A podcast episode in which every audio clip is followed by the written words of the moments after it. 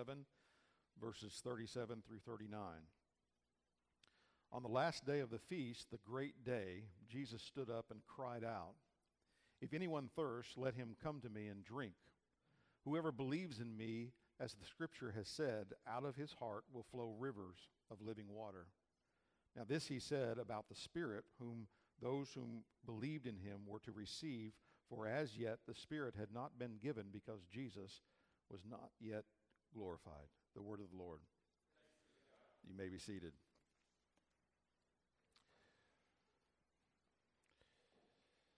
Often we need a reminder that um, salvation has come to us through the Jews. Much of the New Testament was written in the context of Judaism. All the authors, except for Dr. Luke, were Jews. And so there's a great advantage of reading the New Testament with a full understanding of the Old Testament. There are many details that Gentiles can miss if they don't understand the Jewish customs and traditions.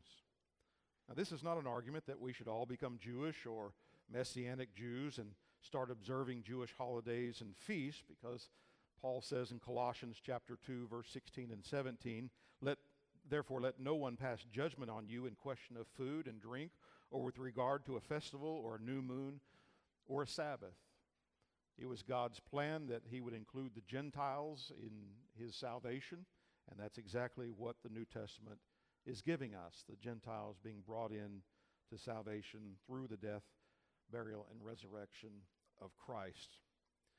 And these are, he, Paul says, shadows, those festivals and new moons, these are shadows of things to come, but the substance, he says, belongs to Christ. Meaning, all of those things in the Old Testament, the festivals, the new moons, the Sabbaths, they were all shadows pointing to Christ. And so the argument is we now have Christ. We have the real thing. We have the substance. We don't need to chase after the shadows again. And so we, however, if we are unaware or uninformed about those things in the Old Testament, the festivals and the feasts, we can miss important connections in the New Testament. Connections that make our understanding of the Scripture and of Christ a lot richer.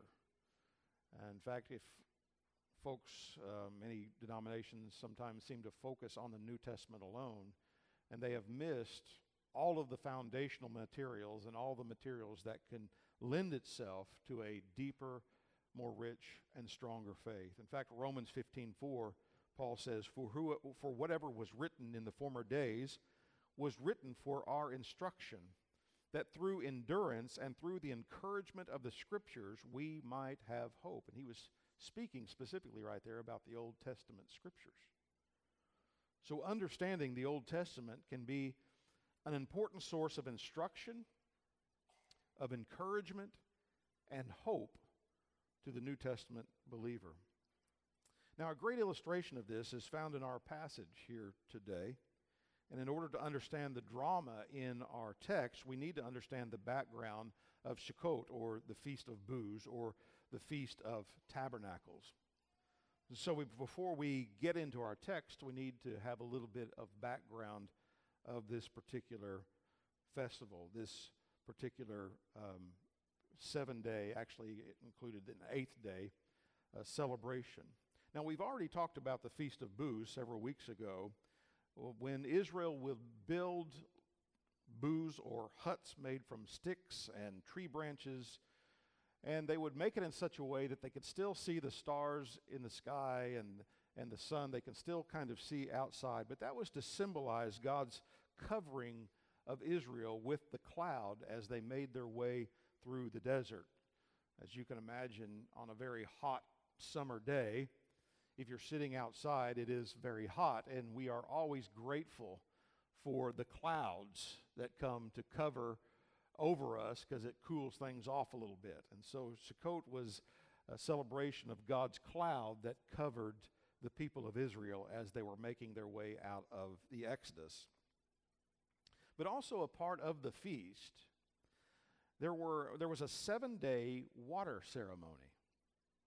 And each day, the crowds of thousands of people would gather into the temple court. And the priests would go to the pool of Siloam and they would draw water out of the pool of Siloam and carry that water in a golden pitcher to the temple. And as the priest passed by the water gate, um, the shofar would be blown three times. And once they arrived at the temple, the, preach, the, the, the priest would march around the altar, and the high priest would lead them, and they would sing, the temple choir would sing the Hallel, that is Psalm 113 through Psalm 118. Now, when the singing finished, the men in the crowd took up a sheaf in the right hand and a piece of fruit in the left hand, which was symbolic of the bountiful harvest that they just uh, completed. And they cried out together, Give thanks to the Lord, give thanks to the Lord, give thanks to the Lord. They would do it three times. And then the priest would hold up the water pot, and evidently, from some who were eyewitnesses, the crowd would uh, ask him to hold it up higher and higher so everybody could see the water pot. And then he would pour that water pot out on the altar. Now, this would occur for six days. And on the seventh day, this ceremony was repeated seven times. As you can imagine, that was commemorating the seven times that Israel marched around the walls of Jericho. And there were three main ideas here attached to this particular ceremony in the Feast of Booths. The first is commemorating the Exodus, that God provided Israel with water when Moses struck the rock. The second thing is to give thanks to God for the bountiful harvest and to petition God to send abundant rains in the years to come. And third, it looked forward to the coming age of the Messiah, recalling the promise of Isaiah chapter 12, verse 3, which says, With joy you will draw water from the wells of salvation. So there was also added an eighth day to the Feast of Booths, and it was to be a special Sabbath. It was on a Sunday, on the eighth day. And on the eighth day, there was no water ceremony. There was a solemn assembly called, which meant a day of reflection and prayer in the temple. And so there would be thousands of people in the temple praying and reflecting on the week's celebration. Now, as I was studying this passage and looking at the background to the Feast of Booths, I was curious about the Hallel, the Psalm 113 to 118. So I went and read through that to see what they would be singing at the time uh, each day, and apparently seven times on the seventh day. And I'm not going to read all of them, but I think that uh, I, I want to point out some significant passages that would um, that would be interesting in light of the fact that Jesus himself was standing there in the temple with them as they were doing this. Psalm 113 starts out, of course, with praise. Praise the Lord. Praise, O servants of the Lord. Praise the name of the Lord. In Psalm 114, that recalls that psalm recalls the exodus out of Egypt. Psalm 114, 7 through 8 says, Tremble, O earth, at the presence of the Lord, at the presence of the God of Jacob, who turns the rock into a pool of water and the flint into a spring of water. Now, this is again recalling the time when Moses struck the rock and water came out of that rock. And by the way, we know Paul in 1 Corinthians 10 4 tells us that that rock was Christ. The symbolism there is once Christ was struck, out of him would come rivers of living water. That's why Moses was only to, supposed to strike the, the rock once. The next time he was only supposed to speak to the rock, and of course he got angry and he struck the rock a second time, and that very sin kept him out of the promised land. So the symbolism of Christ being the rock struck for his people and life coming out of him, that symbolism was broken down by Moses' disobedience. Now, Jesus was there in the temple, and they were singing about the rock that gave water. Paul says that rock is Christ, and so Jesus was right there in the temple as they were singing about him. Psalm 116, 3 through 4. The snares of death encompass me, the pangs of Sheol lay hold on me. I suffered distress and anguish. Then I called on the name of the Lord. O Lord, I prayed, deliver my soul. Verse 8 and 9 says, For you have delivered my soul from death, my eyes from tears, my feet from stumbling. I walk before the Lord in the land of the living. And then in verse 22, 23, it says, The stone that the builders rejected has become the cornerstone. This is the Lord's doing. It is marvelous in our eyes.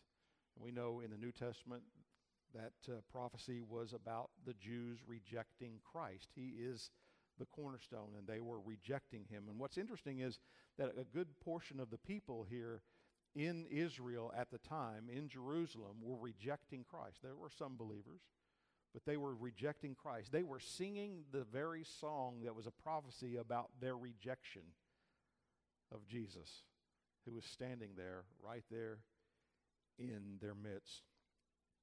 And then in Psalm 18, 118, 25, there's a cry out Save us, we pray, O Lord. O Lord, we pray, give us success. And in verse 27, the Lord is God, and he has made his light to shine upon us. Bind the festal sacrifice with cords up to the horns of the altar. Of course, we know that Jesus in the next chapter is going to say, I am the light of the world. And God, they are singing about the light shining upon them, and they're calling out for God to save them in these songs. So clearly, these uh, psalms, many of these psalms are messianic. They are anticipating the coming of the Messiah, and they were singing about the very person that was standing there in their midst. And they were calling this Lord, the Lord, to save them over and over again. Save us, save us. And so that's the background then of our text, just a couple of verses here. But let's look at that, the first part of the first sentence there in verse 37. On the last day of the feast, the great day. That's it explains to us when that was. Now, Jesus or John tells us that it occurred on this great day. Now, there is so, some debate among scholars about whether they're talking about the seventh day where they did the ceremony seven times or whether they were talking about the eighth day or the last day, the eighth day when they were engaged in that solemn assembly. Now, as I read through all the literature, and it went for pages and pages, pro and con, and I'll spare you all of that. But there's good evidence for either one, either side. And uh, if it was, if the great day was when they were pouring out the water, that could have been the very moment that Jesus cried out and, and, and stood up. And notice what it says here. It says, Jesus stood up and cried out. Now, that Greek word there is kradzo. It doesn't mean he just spoke, it doesn't mean he just said something. Uh, that word means to scream, to yell at the top of your lungs. And so Jesus stood up and yelled with a loud voice. Now, up to this point, Jesus had played it really cool, hadn't he? He waited for the Lord's timing to go to the feast, so he ended up going just about halfway through the feast, maybe on a Wednesday. And he came into the feast by himself, and then he began to teach privately or teach among people in the temple. They began to know that Jesus was there teaching, and they sent some people to arrest some some guards, some the temple police to arrest him, and we're going to see next week that they just couldn't do it. Well, the reason for that. It wasn't God's timing yet. But they could not arrest him yet. Now, this appears then, this moment that we're looking at appears to be the main reason that Jesus was there to make himself known to the people. He was seated and he was teaching, but here in this verse it says that he stood up and he yelled, If anyone thirsts, let him come to me and drink. Remember, there were thousands of people in the temple at this time.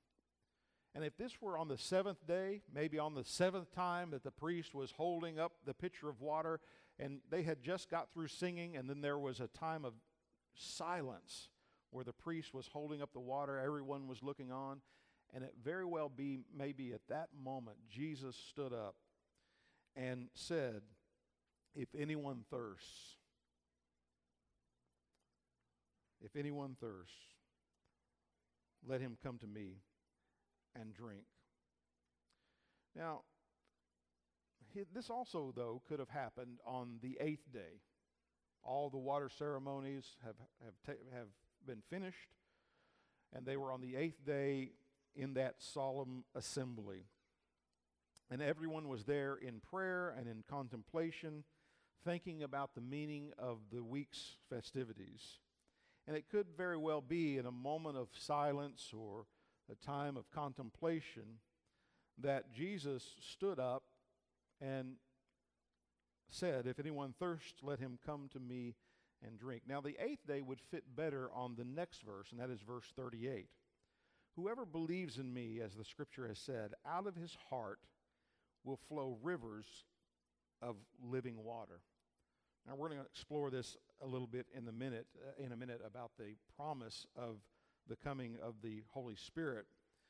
And if this promise of the Holy Spirit uh, in this particular verse, this would fit better on the eighth day because the eighth day becomes very significant in the New Testament. And it will be significant in the next few festivals, as we will see here in a moment.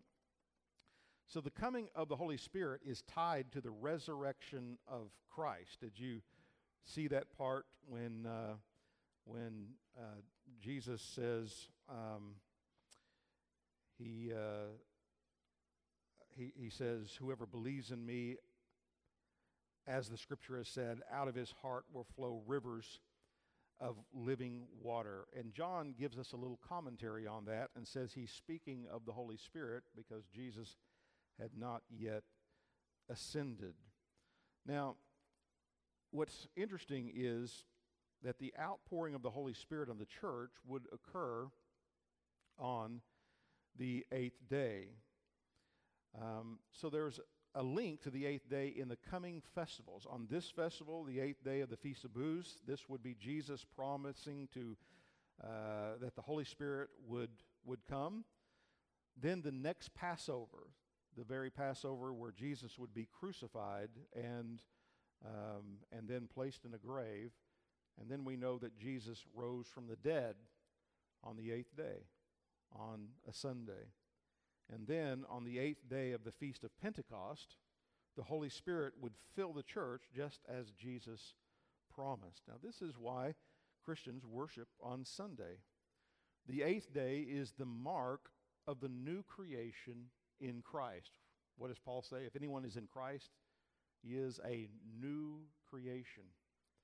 And so the eighth day marks that new creation, and we worship and celebrate on the eighth day because we celebrate the resurrection of Christ. We celebrate the coming of the Holy Spirit on that eighth day of creation. Um, so we live in an age right now where the Spirit has been poured out on the people of God.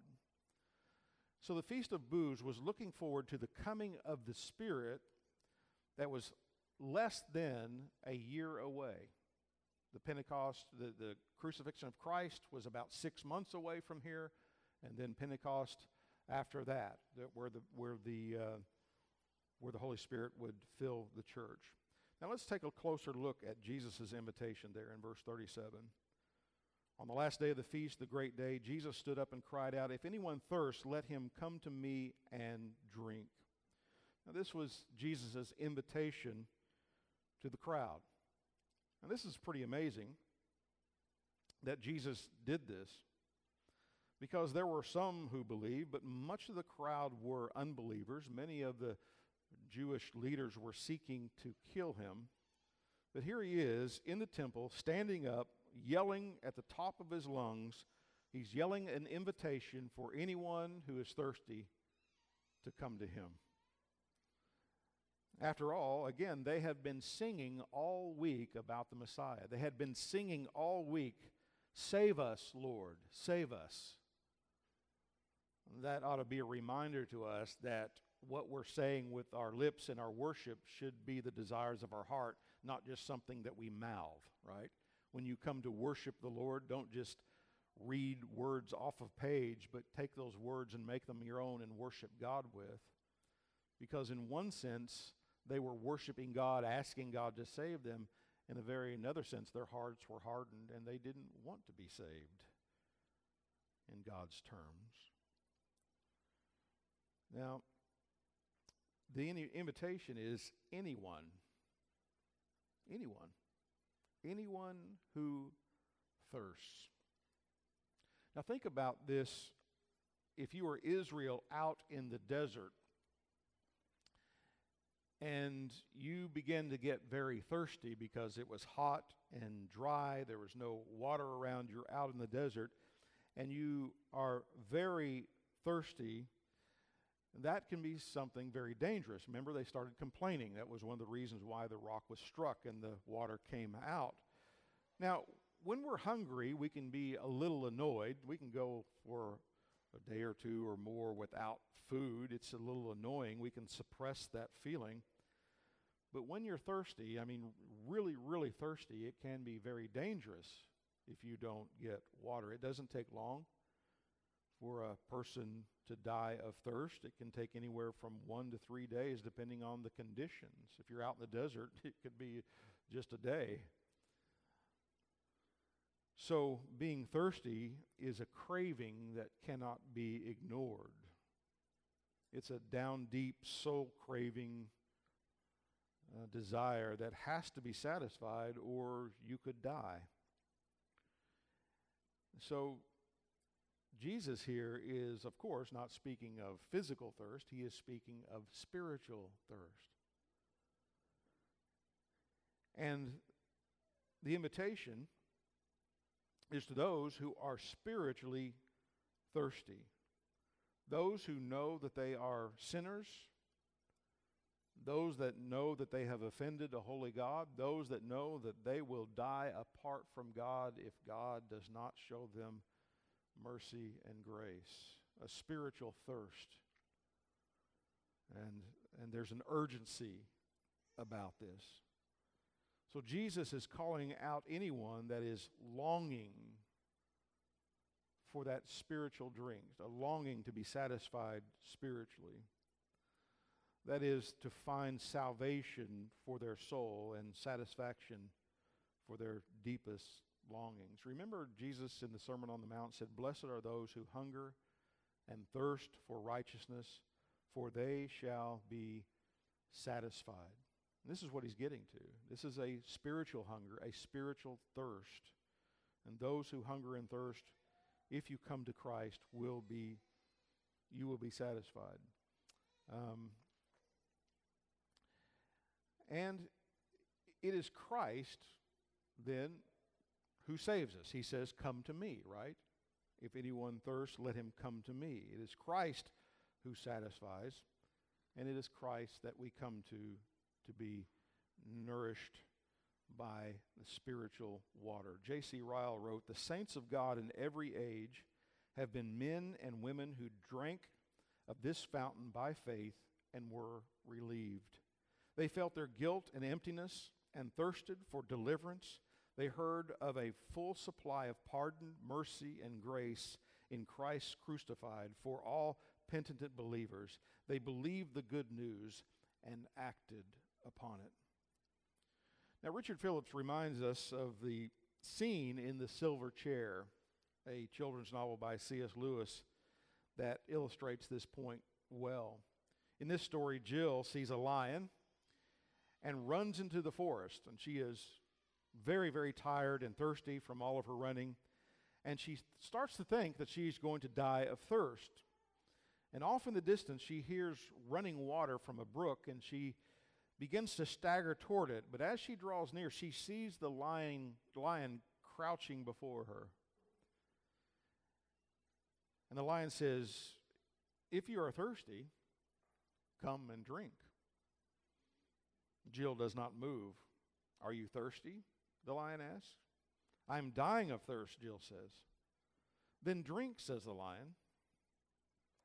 May I? Could I? Would you mind going away while I do? said Jill. The lion answered this only by a look and a very low growl. And as Jill gazed at his motionless bulk, she realized that she might as well have asked the whole mountain to move aside for her convenience. Will you promise not to do anything to me if I come? Jill said. I make no promise, said the lion. Jill was so thirsty now that without noticing it, she had come a step nearer. I daren't come and drink, said Jill. Then you will die of thirst, said the lion. Oh dear, said Jill. Come another step nearer. Uh, coming another step nearer. I suppose I must go and look for another stream then.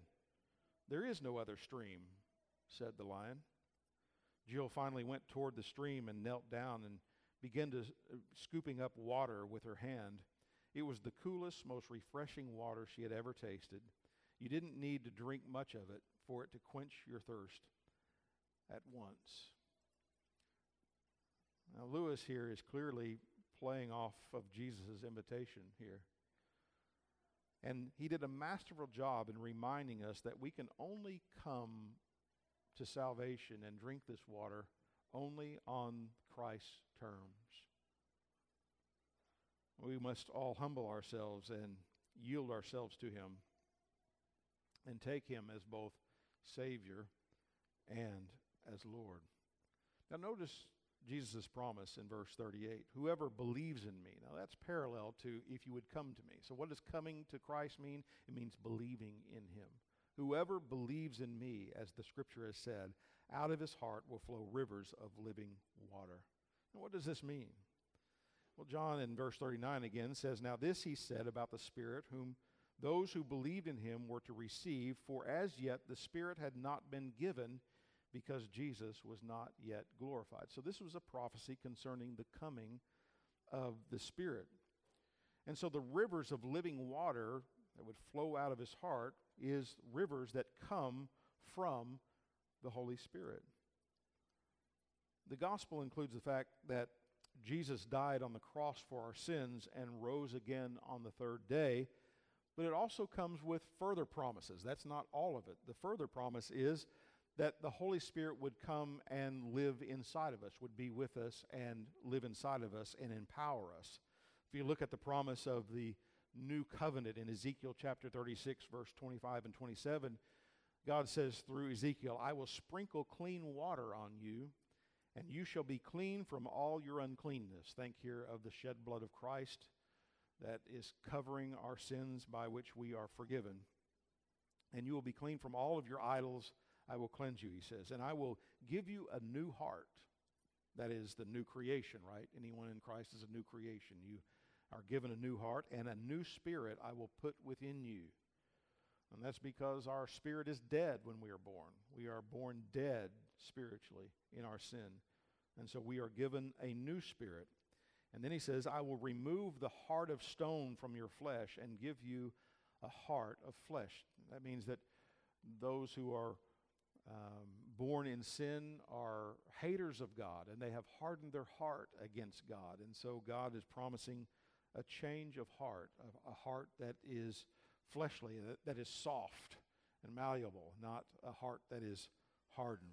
And then it says, I will put my spirit within you. That's, that's the promise of the new covenant. Not only will I change you and I will give you a new spirit, I will cleanse you, I will save you, but I will put my spirit within you and cause you to walk in my statutes and be careful to obey my rules.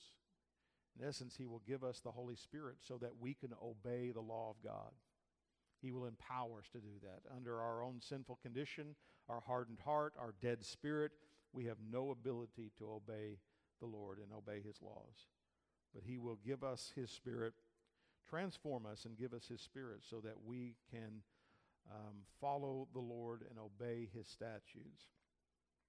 John 14, 16 through 17, Jesus says, And I will ask the Father, and he will give you another helper, that is, another one like me, to be with you forever.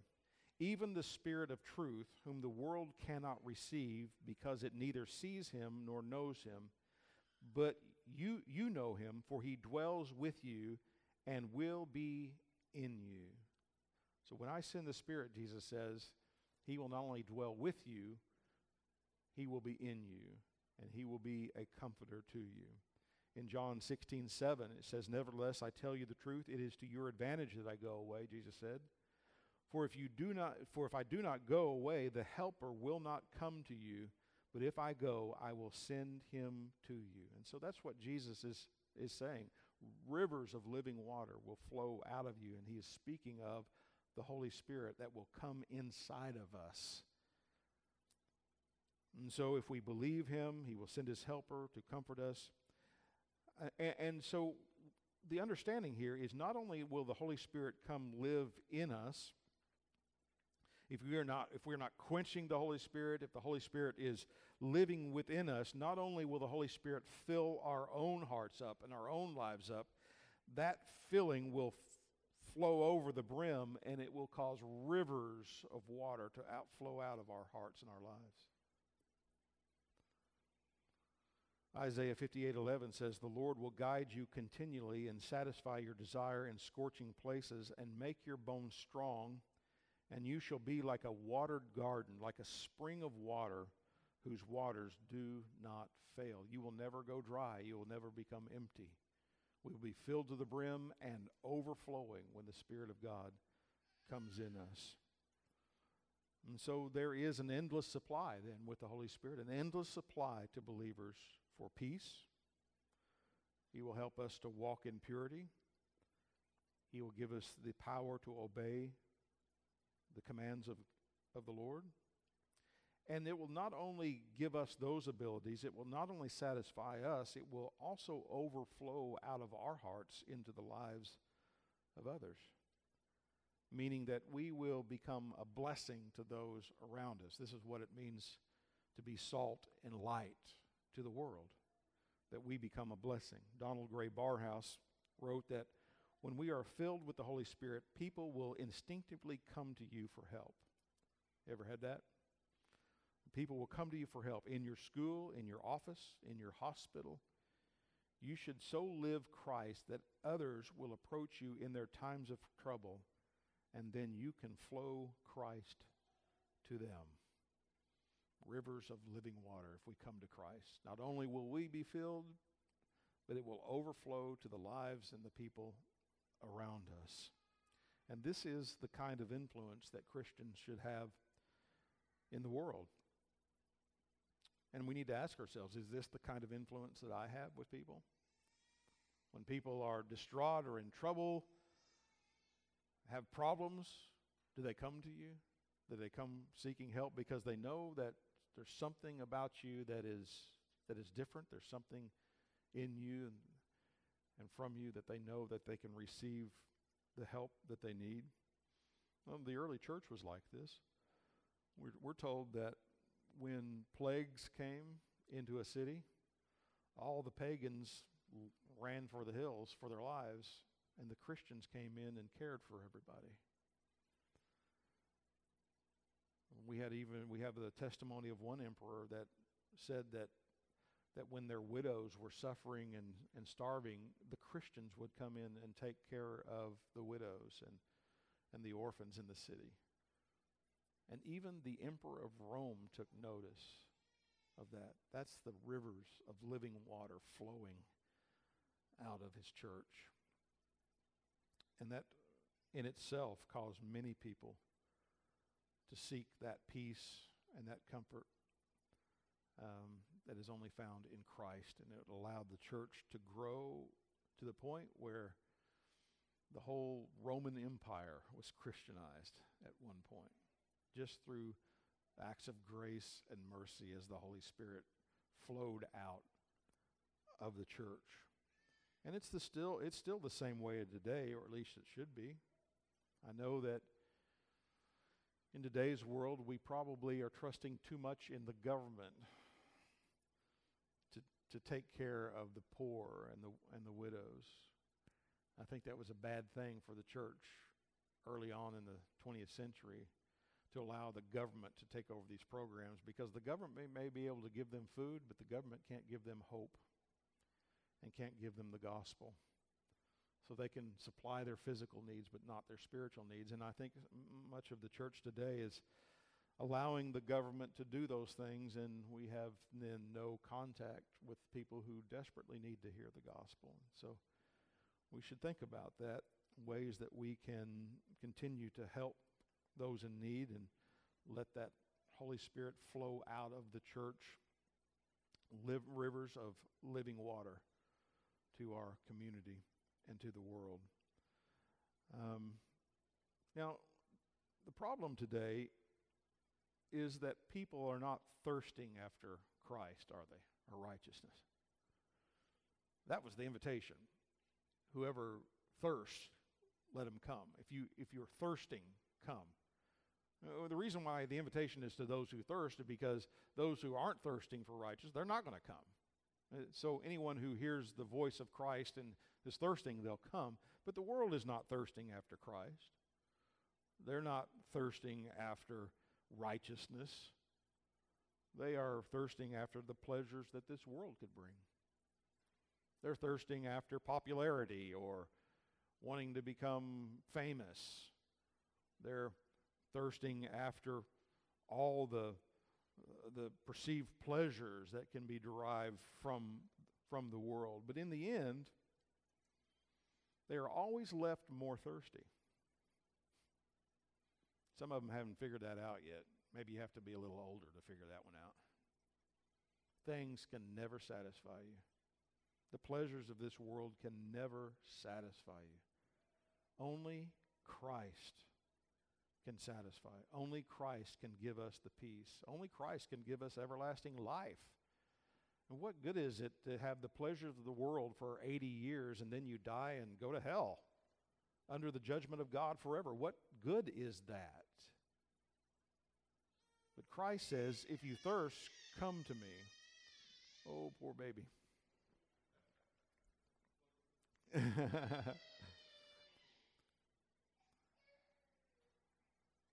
and the world is more thirsty because what the world offers is a mirage. It's fake. It's not real.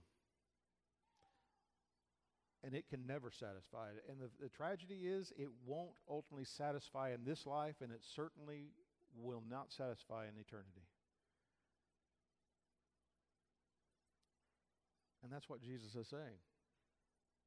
If you really thirst, if you really want to be satisfied with real substance now and forever, then come to me and drink. Come to me. And if you come to me, rivers, rivers, you'll not only be filled yourself, but rivers will flow out of your life to the world. And that's the promise that Christ is making here. And so the Lord is still calling, isn't he not? He's still calling today. He's still calling here in this room. He's calling out to the people of Chickasha and Oklahoma, to the whole world. He is still calling today. If anyone thirsts, can you imagine Jesus yelling this? yelling this at the top of his lungs. He is screaming this. He stands up. I mean, he's been kept to himself, but he stands up, thousands of people, and he screams this If anyone thirsts, let him come to me. You know what he was doing? He, he was standing up saying to them in no uncertain terms, I am the Messiah. I'm the one that I'm, I'm the one you were singing about all week long. I'm the rock that the water comes out of. I'm the one that will save you. You, you have been singing the, these psalms all week, asking the Lord to save you. Here I am. Here I am. Believe, come to me, and you will be saved. And whoever believes, he says, as the scripture says, out of his heart will flow rivers of living water. So again, coming to Jesus means believing in him. Have you trusted in him this morning? Are you believing in the words of Christ? Or are you still believing in the lies of the world? The world is promising you, you, you follow us, we will satisfy you. We'll give you all the pleasures and satisfaction that you want. But they are lying to you. Only your Creator can satisfy you. Only your Creator can fill you up. Only your Creator can give you what you need. And that is peace and joy and pleasures forevermore in His presence and the presence of His people forever. I don't know how many came to Jesus on that day. Maybe it hardened more people. That guy is crazy. You know, can you imagine? That guy is a lunatic. He stands up and screams this. What do you mean, come to you and you won't thirst?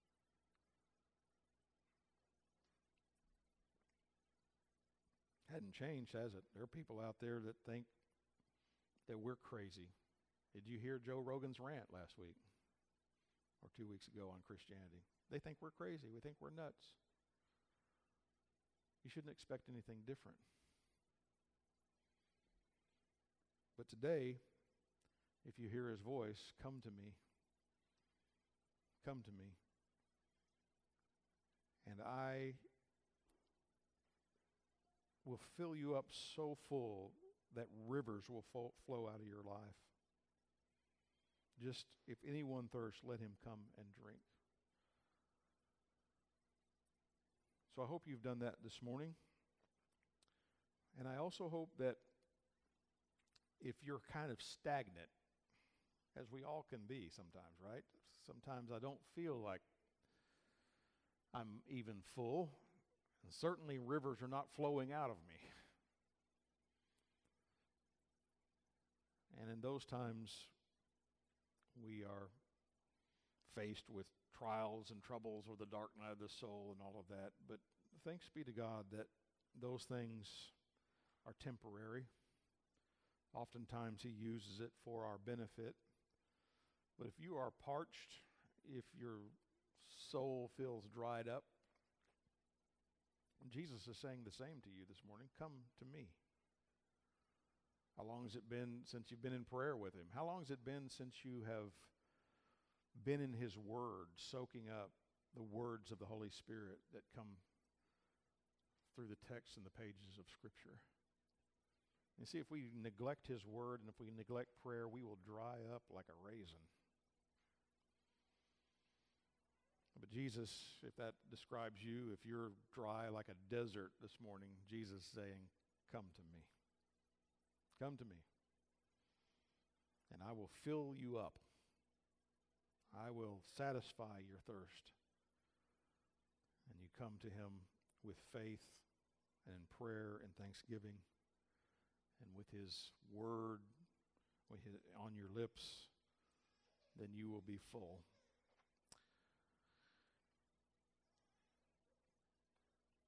Thankful to the Lord who has called each one of us to Him.